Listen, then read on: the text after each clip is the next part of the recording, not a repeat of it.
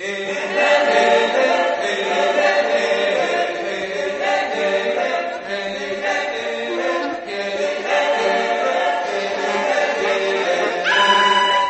the road.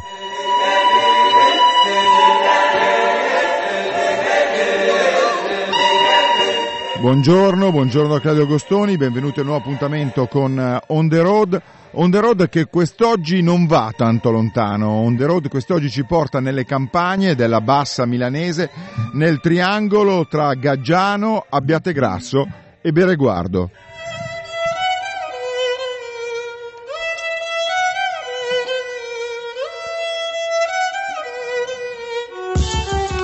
Milano, inteso come groviglio caotico di traffico e automobilisti in guerra perenne con altri automobilisti, ma anche con motociclisti, tranvieri e soprattutto coi ciclisti, dista una trentina di chilometri. L'uscita dell'Ikea della tangenziale ovest ancora meno. Eppure la campagna che circonda il triangolo Gaggiano, Abbiategrasso e Bereguardo nasconde paradisi bucolici inaspettati vecchie certose ed immensi cascinali ospitano realtà che sul rapporto con la terra stanno costruendo economie, ma anche percorsi sociali spesso ignoti e trascurati dai più. È questo il territorio dove viaggeremo oggi, partendo dalla certosa di Vigano, che dal 2004 è sede dell'associazione Mambre. Siamo al telefono con eh, Silvano, che è il presidente di questa associazione. Silvano, tra l'altro io non mi ricordo mai il tuo cognome che fa? Mezzenzana. Eccolo perché non me lo ricordo mai. Troppe Z.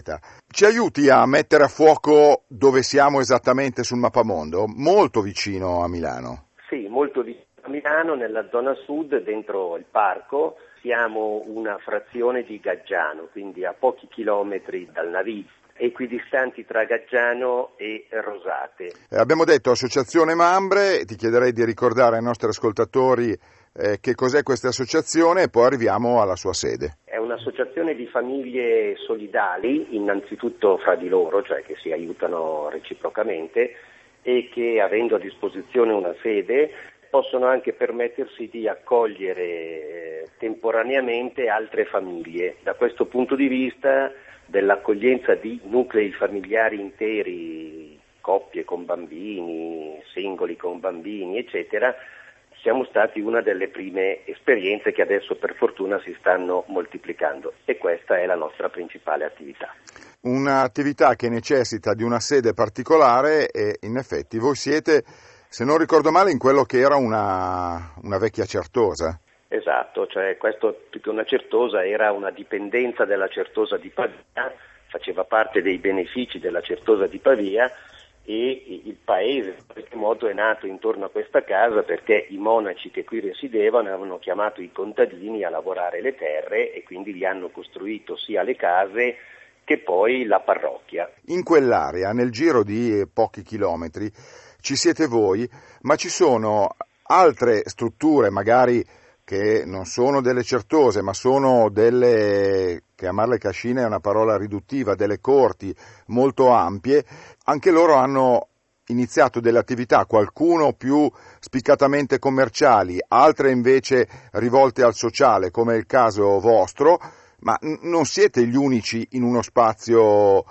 abbastanza ridotto. No, direi che ormai pullula da questo punto di vista eh, la bassa milanese e eh, in particolare la nostra zona e in particolare accanto alle attività che tu giustamente hai definito più commerciali, ce ne sono diverse di carattere sociale come la nostra. Io credo che tutto ciò dipenda eh, un po' dalla storia, nel senso che questa è una zona appunto, la bassa milanese è stata fino a pochi decenni fa abbastanza depressa nei secoli passati vi si sono insediati diversi monasteri, quindi monaci che hanno poi realizzato quel meraviglioso reticolo di canali che ancora oggi fa la fortuna uh-huh. eh, della pianura nella bassa.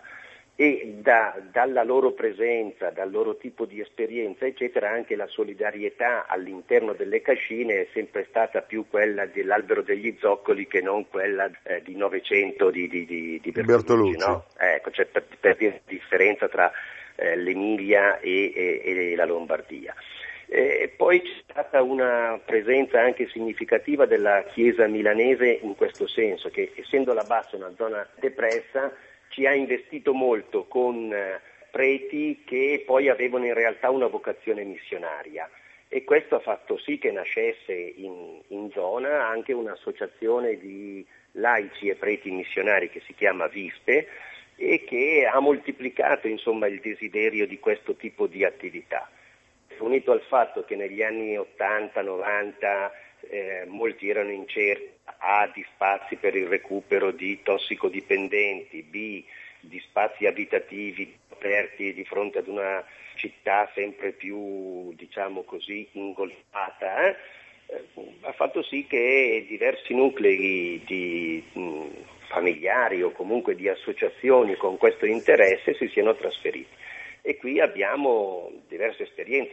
Ti chiedo magari di ricordarci un altro paio di esperienze in zone proprio per far capire a chi ci ascolta che è un reticolo, come dicevi tu, estremamente composito. Per esempio, proprio qui vicino a noi a Barate c'è una eh, cooperativa che si occupa di minori, a Zelo, Zelo Surrigone c'è un'altra cooperativa che accoglie donne con bambini, a Tainate c'è una specie di, chiamiamola dependance della cascina contina, a Rosate eh, c'è la cascina bianca, mi pare che si chiami, che si occupa di portatori di handicap eh, mentale.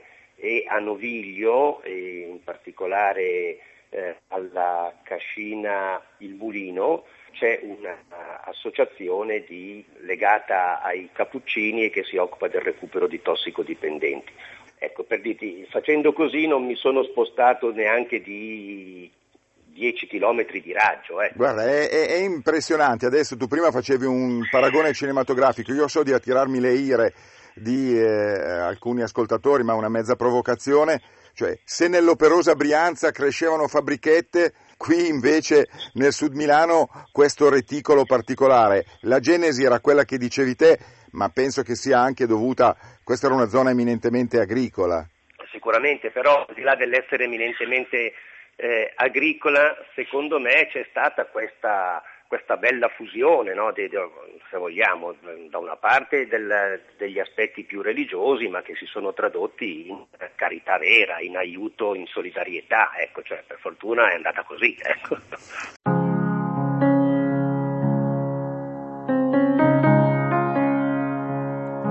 Did I ever love you? Did I ever need you? Did I ever fight you? Did I ever want you? Did I ever leave you? Was I ever able? Or are we still leaning across the old table? Did I Radio Popolare on the road. Was it ever settled? Was it ever over? And is it still raining? Back in November, the lemon trees blossom, the almond trees wither. Was I ever someone who could love you forever? Was it ever said? La voce inconfondibile di Leonard Cohen.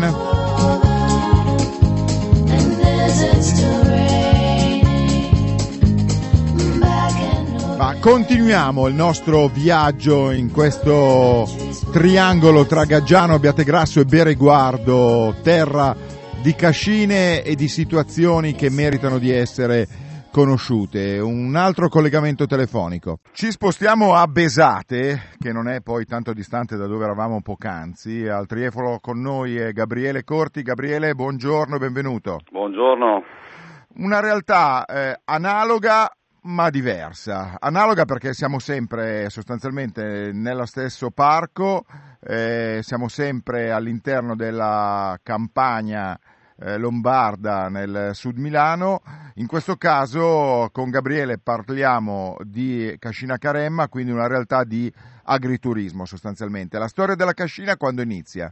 Ma guarda, noi abbiamo cominciato la nostra avventura nell'89, per cui festeggiamo 25 anni proprio quest'anno come situazione eh, dal punto di vista agroambientale secondo me è una realtà di pregio eh, notevole per la provincia di Milano, cioè è una delle poche zone della provincia di Milano dove ci sono ancora campagna a perdita d'occhio. Quindi una realtà che sembra inverosimile se vogliamo vedere, a pochi chilometri ci sono, cominciano ad essere capannoni, però qui da noi è veramente una cosa che uno non, non crede neanche di essere in provincia di Milano. Rischi incombenti? No. Non proprio vicino, ma a qualche chilometro sì, c'è un rischio di una tangenziale grossa che partirebbe da Vigevano per andare a, a raccordarsi con la superstrada per la Malpensa e anche una superstrada che, collega, che colleghi Abbiategrasso e, e Milano. Queste cose qui sono uno dei nostri cavalli di battaglia da tanti anni che combattiamo contro queste, queste, questa idea di, di, costruire superstrade in una zona veramente di pregio. La cosa che stride tantissimo è che tanti di noi, non solo Carema ma anche tante altre aziende agricole, hanno investito in questi ultimi vent'anni nel turismo nella salvaguardia della, del, del, del, patrimonio ambientale e nella valorizzazione delle campagne. Questa, questa, questa costruzione diventerebbe veramente un controsenso totale perché certo è evidente che, che cozza contro una, una valorizzazione turistica, una, una, costruzione del genere. L'attività agricola, poi quella agrituristica, avete anche una bellissima spa e anche un'attività didattica che non si rivolge solo ai ragazzi delle scuole del circondario e di Milano che è dietro l'angolo. Guarda, l'attività didattica nell'agriturismo vent'anni fa si pensava solo fosse per i, i, ragazzi delle scuole, i bambini, perché c'era proprio questo bisogno di natura, di agricoltura, far conoscere le cose basilari, cioè che, la, che il latte non lo produce il supermercato ma le produce le aziende, le aziende agricole. Ma adesso eh, questa, questa, questa, attività è, è, è, aperta ed è richiesta da, da, dagli adulti, da, dai gruppi di pensionati, eh, da un sacco di altre persone, anche in, in persone in difficoltà, per cui si è aperto anche un filone delle fattorie sociali, per cui eh, che, mm, per esempio la, la Cascina, Cascina, Contina è una delle più forti rappresentanti di questo tipo di, di, di, di attività che eh, avrà uno sviluppo sempre maggiore. E ripeto anche qui in Caremma abbiamo anche manager di aziende che vengono qui da noi a fare delle, delle giornate di formazione e utilizzano le nostre attività eh, di cooking, eh, di panificazione, eh, di mm, produzione di formaggio o produzione di salumi. Per fare per team building? Per fare team building, bravissimo. Quindi cioè, veramente si è allargata a tutti, mm, c'è un po' anche dietro una moda, la vediamo dal successo delle, delle, delle trasmissioni televisive dedicate agli alimenti, alla cucina, ai grandi chef, vediamo che inflazione di trasmissioni ci sono, ma eh, questa cosa contamina un po' tutti. E... Sì, però voi eh, modo o non moda con riso, frumento, orzo, segale, grano turco, quello da polenta siete sempre andati a braccetto. Mm. Non è una roba che avete tirato no. fuori adesso perché c'è Masterchef. No, assolutamente. Qui si fa da mangiare con i nostri prodotti da 25 anni ed è veramente la cosa basilare di tutta l'azienda è l'azienda agricola, quindi senza questa connessione forte con, con il prodotto agricolo, col prodotto, con l'alimento prodotto in campagna, noi non, non, faremo niente, non ci interessa neanche, diciamo la verità. Gabriele Corti di Cascina Caremma, una curiosità, ma c'è una rete, ripeto, abbiamo parlato di altre realtà che magari sono più legate al sociale, eh, la vostra è un'attività invece legata all'agriturismo, ma a prescindere dallo, dal fine, una, una rete tra voi che abitate sembra a, a, centinaia di chilometri di Milano, ma siete a 10 minuti dalla tangenziale.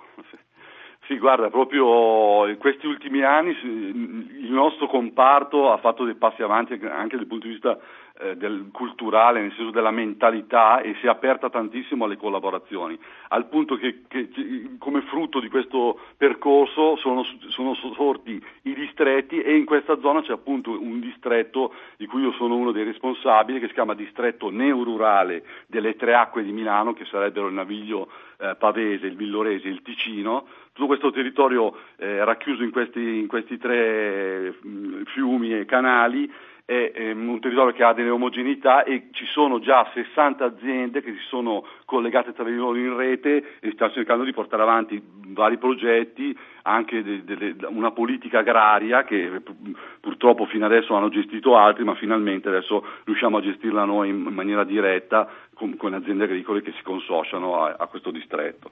Quindi è una cosa che in prospettiva ci dà tanta fiducia e stiamo lavorando tantissimo per, per, per stare insieme, per, perché, for- perché, l'unione fa la forza e, ed è proprio vero e poi eh, da, da, da, questa unione nascono un sacco di idee, di prospettive per il futuro. Cascina Caremma, eh, ti chiedo, visto che lo citavi anche te, fa moda e mettere dentro almeno una, un accenno nella tua trasmissione di un qualcosa che eh, riguarda il cibo eh, fa crescere l'audience. Piatto forte? Uno dei piatti forti? Risotto alle sei erbe del Parco del Ticino. E allora a questo punto ti sei rovinato con le tue mani, hai 20 secondi per dirmele tutte e sei. Allora, vediamo se me le ricordo. Allora, luppolo, apice del germoglio del luppolo, papavero, erba cipollina, ortica, farinello e malva. Gabriele Corti di Cascina Caremma, grazie. Grazie a tutti, ciao.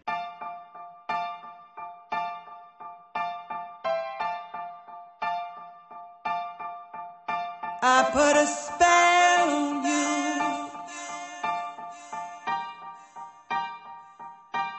because you're mine.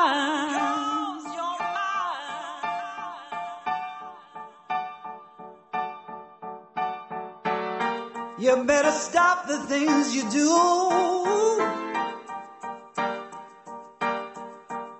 I tell you, I ain't lying.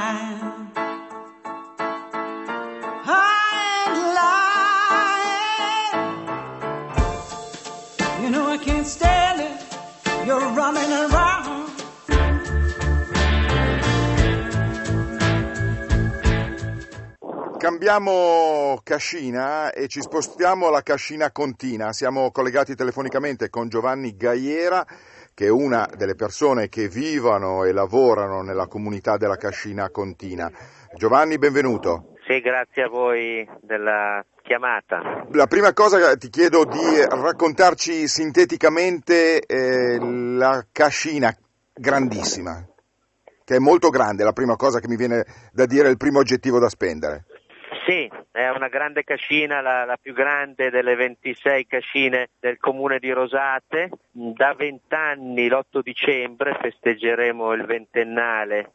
È sede di quella che ci sono altri termini per definire, una comunità, in realtà è una comunità di comunità perché in Cascina Contina abitiamo alcune famiglie, alcune persone che cercano di fare un po' vita comune ospitiamo eh, persone con eh, problemi di tossicodipendenza, compresi coppie, mamme con bambini, papà con bambine, eh, persone con infezione HIV AIDS che non hanno un posto dove stare, sono provate dalle fatiche delle varie infezioni e eh, acciacchi che hanno avuto in questa loro condizione di base e un gruppo di minori, adolescenti, eh, che eh, provengono principalmente dal circuito penale perché hanno commesso dei reati e sono inseriti in com- collocati in comunità in misura alternativa al carcere minorile, piuttosto che eh, minori con decreto del Tribunale minorenni che sono inviati eh, in misura perché sono state tolte le famiglie e fidati ai comuni di residenza.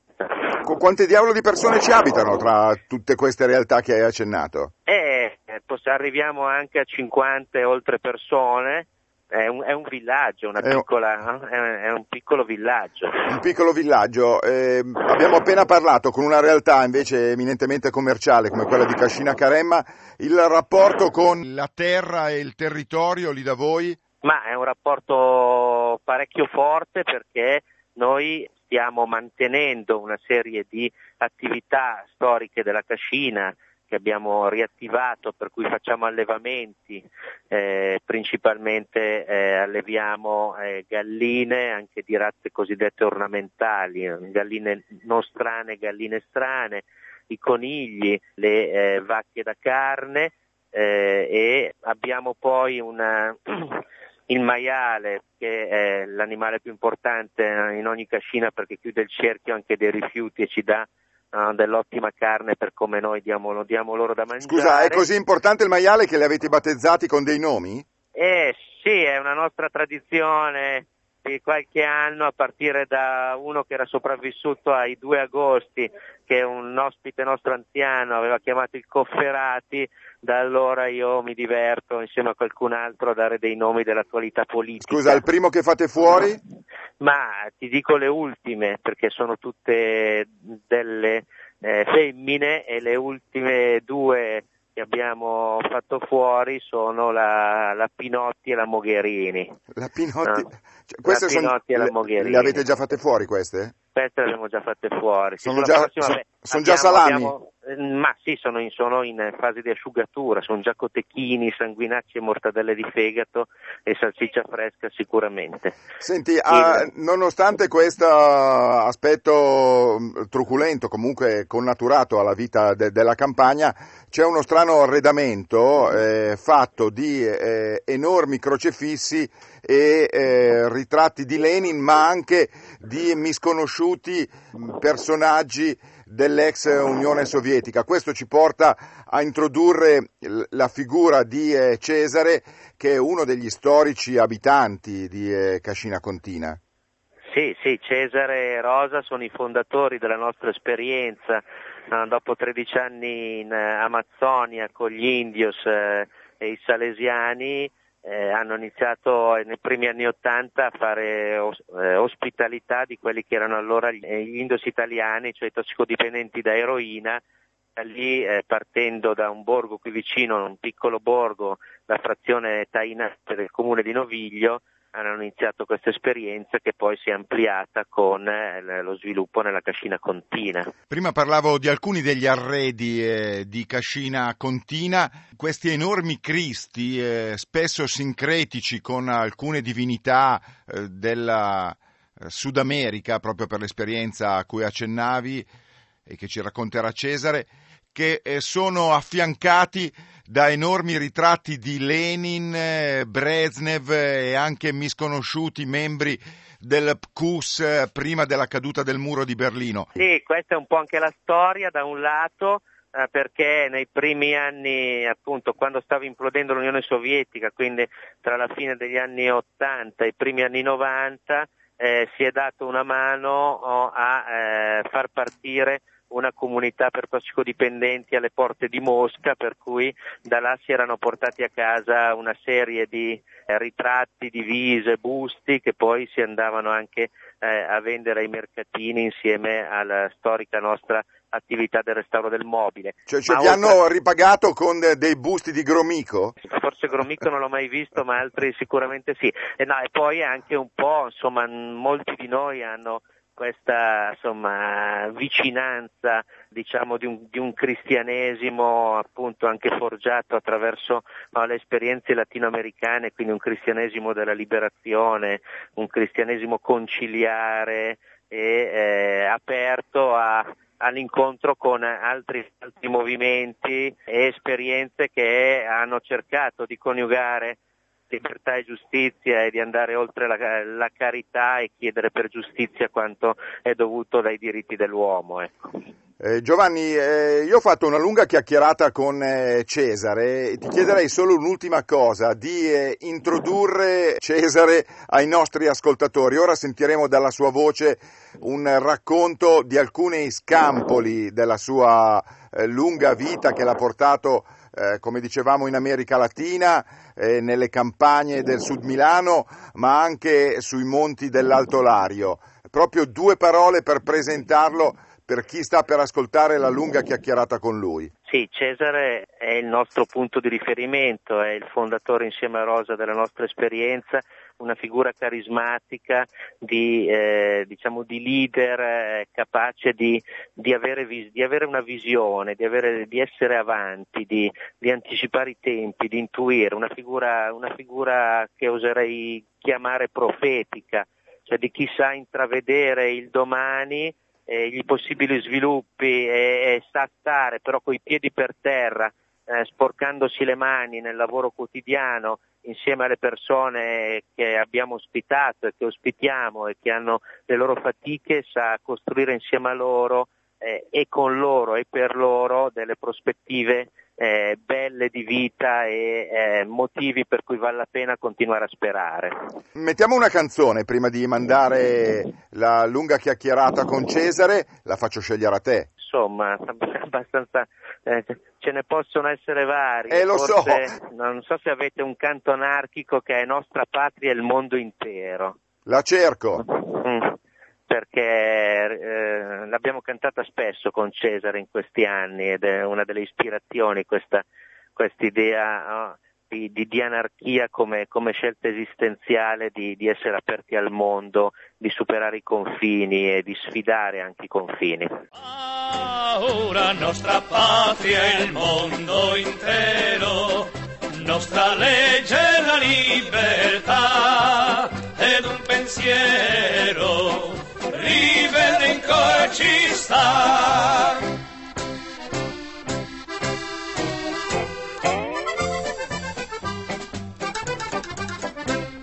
Dei miseri le turbe sollevamo fumo d'ogni nazione messi al bando nostra patria e il mondo intero, nostra legge la libertà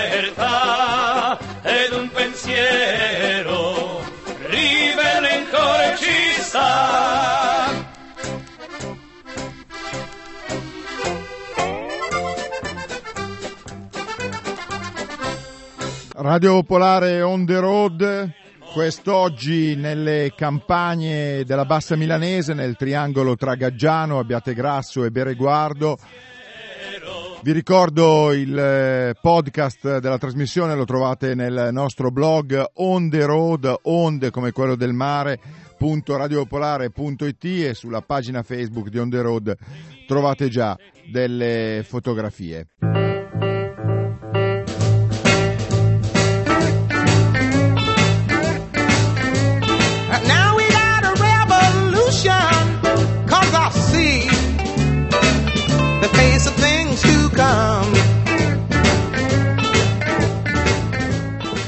Revolution, Nina Simone. Eh, Nina Simone ci è sembrata la musicista perfetta per eh, introdurre Cesare. Con lui abbiamo avuto una lunghissima chiacchierata, materiale per una intera puntata di On the Road che eh, fra qualche settimana andremo a proporvi. Oggi abbiamo estrapolato un pezzo di questa chiacchierata, giusto per farvi vedere e conoscere chi è eh, Cesare, però colui che insieme alla sua compagna ha dato vita all'esperienza di Cascina Contina.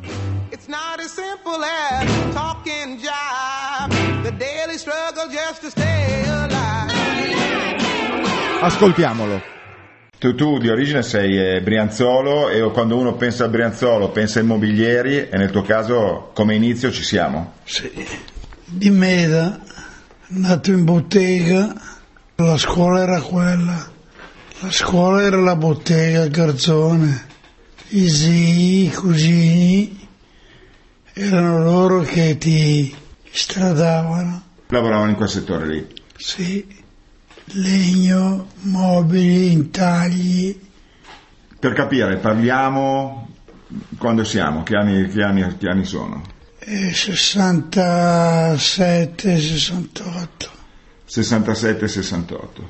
Tuo padre? Mio padre faceva il commerciante di legnami e distribuiva, andava a visitare tutte le botteghe vendeva e comprava avevamo la famiglia così. Sì, perché c'era un grande lavoro di, di, di eh, commercializzazione, non c'era ancora Aiazzone o tutti questi centri che, che fanno da, da raccolta, lì bisognava andare quasi porta a porta. Polare era più popolare. E allora lì si sentivano tutte le cose, si sentivano eh, tutti gli intrallazzi che c'erano, commerci, Però erano anni dove il commercio era attivo, era vivo, era vivissimo. erano proprio gli anni do- dopo la rinascita della guerra. subito, subito appena lì, già ricordandosi già anche, anche prima degli anni 65, ci si ricordava ancora molto delle fatiche, dei- del lavoro più che altro. Era tutto impegnato sul lavoro, perché avevo la famiglia del papà che aveva la campagna e allora si andava a aiutare Senti, dalla, dalla Brianza all'America Latina, all'Ecuador, com'è che è nata quella, quella scintilla che ti ha portato a migliaia di chilometri di distanza? Come è nata?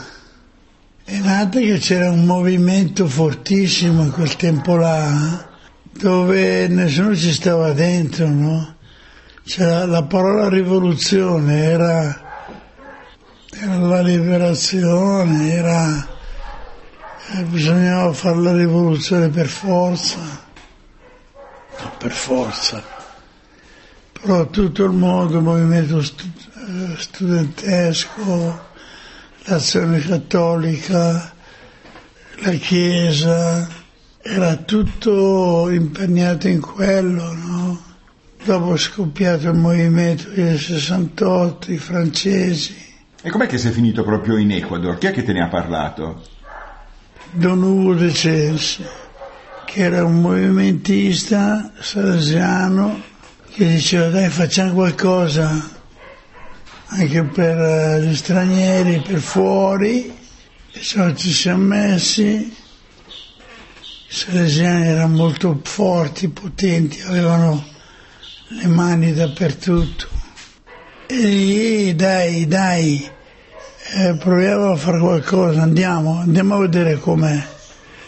E siamo andati prima in Brasile, poi dopo eh, abbiamo ampliato un po', abbiamo cominciato ad andare in Ecuador, a fare dei gruppi, andavamo giù a fare volontariato nelle missioni salesiane. Volontariato, che, qual era l'attività? Come L'attivi- passavate le giornate Le lì? giornate, noi eravamo, avevamo preso, diciamo così, in buona quel movimento lì indiano, indigeno, che era il movimento Shuar,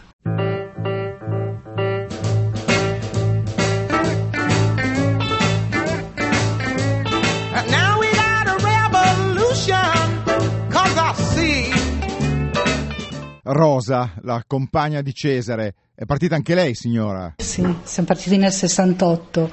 Eravamo un gruppo di 20-22 ed eravamo ragazzi, studenti, ho appena finito ragioneria, un po' di studenti dell'università e un po', un po' gente che lavorava. Erano le vacanze, le vacanze di volontariato. Ah, è partita come vacanze di volontariato. Sì, che erano quattro mesi. OMG, Operazione Mato Grosso. Praticamente la scelta è, è stata fatta un po' così, per noi andare in Ecuador e in Brasile era uguale, no? poi per l'Ecuador sempre non si sa mai dov'è. E comunque siamo, siamo stati scelti per l'Ecuador e un altro gruppo è andato in Brasile. Chi Siamo è che partiti- sceglieva?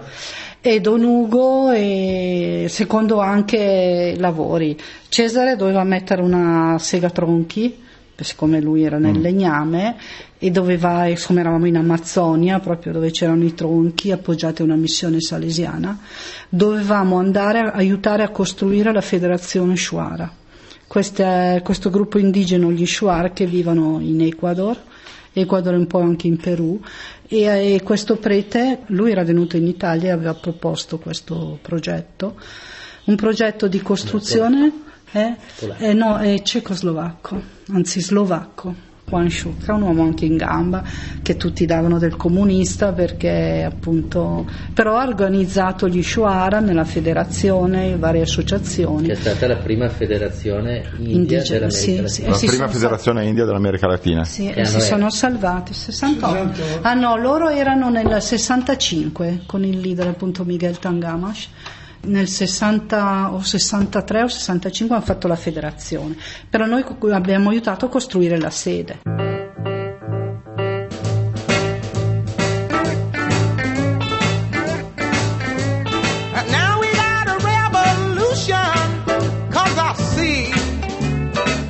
Cioè, eh, chi partiva doveva raccogliersi, oltre che pagarsi il viaggio, doveva raccogliere dei soldi, ad esempio io avevo raccolto 300.000 lire. eh, Per finanziare con- questa- Per finanziare questo lì. Cesare, che, che gente era questi Shoara? Erano indigeni, sono ancora indigeni. E l'indigeno è un discorso lungo a parte. Loro parlavano spagnolo o parlavano una lingua loro? No, no, parlavano la loro lingua. Quindi avevate anche dei problemi di, di- per lo spagnolo ancora ancora, ma Comunicazione, la lingua Shoara non oso pensare cosa fosse. meglio. Giapponese antico. Ah, giapponese antico? Sì, una specie di giapponese antico perché gli Shuara c'è sempre che sono venuti dallo stretto di Bering, sono- hanno seguito la corrente del Golfo e sono scesi in Ecuador e Ecuador sono entrati in Amazzonia. Questo è un po' il progetto della... Però una volta era successo che a- in Brasile quando hanno fatto un incontro c'era appunto il nostro leader Miguel Tangama che parlava in eh, Shuara e c'era uno studioso vicino a Botasso, un prete salesiano amico, e diceva che lui capiva il 50%, era uno studioso di giapponese antico e capiva il 50% di quello C'è una parola sì e una no. Botte di quattro mesi o vi siete poi No, fermati? noi ci siamo fermati, ci siamo fermati subito perché vabbè, io mi ero licenziata, lavoravo alla Elna, io sono di- di qua. Per cui mi sono licenziata e già che ero lì mi sono fermata perché noi facciamo un lavoro di assistente sociale con i bambini e con l'asilo, lui con la costruzione della federazione Shuara. E poi è iniziata, c'era questa scuola radiofonica Shuar, no? Hanno fatto una scuola lì che entrava in tutti i villaggi tramite la radio, il teleausiliare, così, no? E dovevamo sostenere un po' i villaggi e questa, e questa radio, no? Che era un'idea appunto di questo Juan Schutka, di questo prete. Ah, Cesare, hai fatto il mio lavoro, hai lavorato alla radio. Sì, ma non parlavo io. Cosa facevi? Il tecnico? Poi parlavo lo Shuara. No, facevo il tecnico. Io scrivevo perché c'era un altro sacerdote, un padre Alfredo che mi insegnava. Poi avevo cominciato a scrivere i libri per la scuola perché non c'erano. Ho cominciato a scrivere opuscoli, libri. E poi ho cominciato a, Insegnava, a insegnare. Ah, tu insegnavi? Sì. quinta elementare, terza Ho fatto la quinta elementare, poi ho fatto le, le medie, E che, che materie insegnavi? tutto quello che c'era. E a quel punto parlavi già, riuscivi a farti capire, parlavi, sì, sì, parlavi qualcosina sì. Era bilingue la scuola, Ah, spagnolo. la scuola era spagnola. Bilingue. Il primo anno era solo Shuara, il secondo anno bilingue, Shuara e, e spagnolo e poi continuava in terza così. L'ha fatta fino alla terza anche mio figlio, Losea questo, Mm. era là e ha fatto fino alla terza lì. Al figlio si chiama? Osea. Che è una parola Shoara. No, Na- Namura e Shuara. Osea è un profeta della Bibbia, profeta Ah. minore. Osea mi, mi mancava.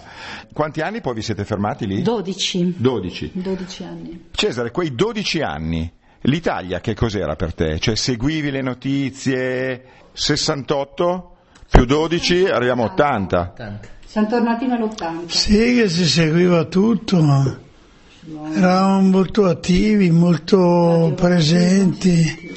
Radio Cuba avevamo una radio, vi dicevo. Ah, sentivate tutte le notizie dell'Albania, l'unica nazione marxista-leninista.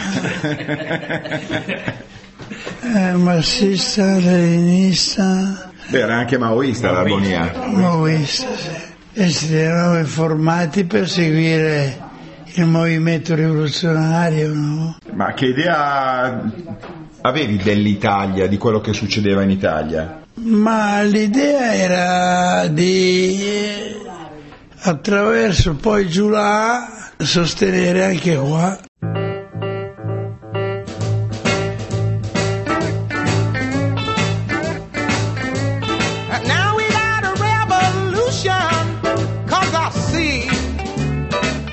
Cioè com'era la giornata, la giornata media? Allora ti alzavi verso le quattro e mezza, cinque, arrivavano gli anziani, si cominciava a chiacchierare, a parlare cosa è successo ieri, cosa ho sognato stanotte, cosa faremo oggi, perché lì la vita ricorreva il sogno notturno. E quindi si iniziava ricordando il sogno. Si cominciava a parlare di quello e a bere Vaiusa, che è una bevanda, bevanda un po' forte, è un tè Energetico, diciamo così. energetico. E con quello si cominciava la giornata, poi dopo eh, si mangiava la yuca, si beveva quella Vaiusa lì, dopo a metà, metà verso le sei così, sette, si vomitava. Ah, di, di regola. Di regola, sì, per pulire lo stomaco dal giorno prima. Si vomitava, ci si puliva bene, si beveva, beveva sempre quella roba lì, ci si puliva e poi dopo si cominciava a lavorare. Chi andava a fare l'orto, chi andava a battere gli alberi, chi a caccia, chi nell'orto. Si cominciava. Per fare due conti, quanti anni avevi quando eri là? Eh, Eh, sì. No. 22, nel 68 parte ne ha 22. 22. 22 fino ai 34, no? Dai 22 ai 34. Sì, E poi ha iniziato a scrivere sui loro, sui loro costumi, no? Sulle loro Sì, dove ho cominciato a raccogliere la cultura, no? Quando si cominciava a raccogliere le leggende, la mitologia, la tecnologia, si scriveva che non gli fai vedere qualcosa, Rosa. Ti ho dato fuori un libro, ma che bello! È un libro didattico con- ricco di disegni, di... di- di, eh, Tu mandavi i bambini a scuola che non capivano niente. La nuova edizione, quello lì nelle Artesanias y técnicas suar. Shuar. Shuar. Era per non perdere un po' tutto quello Come si costruiscono le capanne, come... perché poi era quello che lui faceva, eh? Tu costruivi Eh, capanne, sì, eh, Case, case, capanne. case. Case- Il peinado, siamo andati su una, la pagina, questo qua è, la- immagino che sia... Ma anche tu eri, eri dipinto come... forza. Beh, per forza. Per forza. Perché Per amore. come loro, no? Per amore, venevi in casa, ti alzavi al mattino cosa facevi? Dovevi presentarti no, alla gente in una certa maniera, no? Allora Eravamo da... cominciavi a pitturarti, pettinarti, come avevi i capelli lunghi, Questi sono gli Shuara, sono quelli della zanza, i, riduttori di testa, i famosi Kivaros. dove abbiamo rimesso insieme tutto quello che si poteva della cultura, dalle celebrazioni alle, ai miti, alle leggende, tutto, i canti, tutto quello che si poteva raccogliere abbiamo raccolto, per non far perdere, no? Adesso che sono tornata là dopo vent'anni, insomma parlano tutti spagnolo, hanno perso tantissimo della loro cultura. Ci sono i, i bianchi, i coloni, no? Perché era una zona di occupazione che ehm, sono loro che adesso mantengono la cultura, raccolgono tutte quante, hanno i negozi e parlano delle- degli Shuara. Mentre invece gli Shuara, cioè, Parliamo di una comunità, quante persone saranno? cos'erano 50.000, no? Ai tempi. All'inizio un po' meno. Prima sono partiti da 25.000 e adesso sono su 50.000, sì. sì. Questo qui è il libro di lettura della- delle scuole medie. Ogni tecnica ha un significato. Ah, ecco, sul libro c'è anche un capitolo, un capitolo sui eh, tatuaggi e questi sono tatuaggi femminili. Sì, sì, vengono fatti con la ciote che, come si chiama in italiano? Quello che, eh, che si può anche mangiare, quella pianta rossa che si dipingono. Le donne si dipingevano così, mentre gli La uomini... faccia. La faccia, sì, nelle feste così, mentre gli uomini quasi tutti i giorni. Ah, Secondo perché sono- era una- un tatuaggio provvisorio che poi lavando si andava via, pittura. una pittura. C'erano dei tatuaggi che erano solo neri, fatti a puntini così, no? Ed erano fissi. Ce li avevano così o sul seno o era su questo stile che lui ha fatto. Si è scritto c'è, Ah, c'è un tatuaggio che ho scritto c'è, ah, questo qua a puntini. perché appunto in Sud America c'è Cesare, però c'è sì. Cesare ma anche qualcos'altro. Claro, perché era, poi era il 68 l'anno dopo.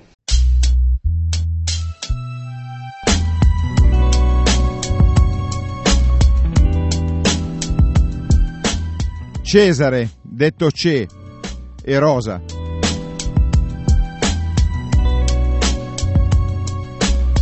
Hanno aperto Cascina Contina, uno di queste enclave eh, affascinanti e ricche di storia, qua a pochi chilometri da Milano. Quest'oggi vi abbiamo raccontato tre realtà diverse, ma per certi versi unite da una scelta di fondo. Per quanto riguarda Ce, il Cesare, come vi dicevo abbiamo parecchia altro materiale, le sue esperienze di quando per esempio dalla Cascina Contina si è spostato nell'Alto Lario dalle parti di Dongo, la sua conoscenza con i partigiani, proprio quelli che c'erano quando venne giustiziato Mussolini.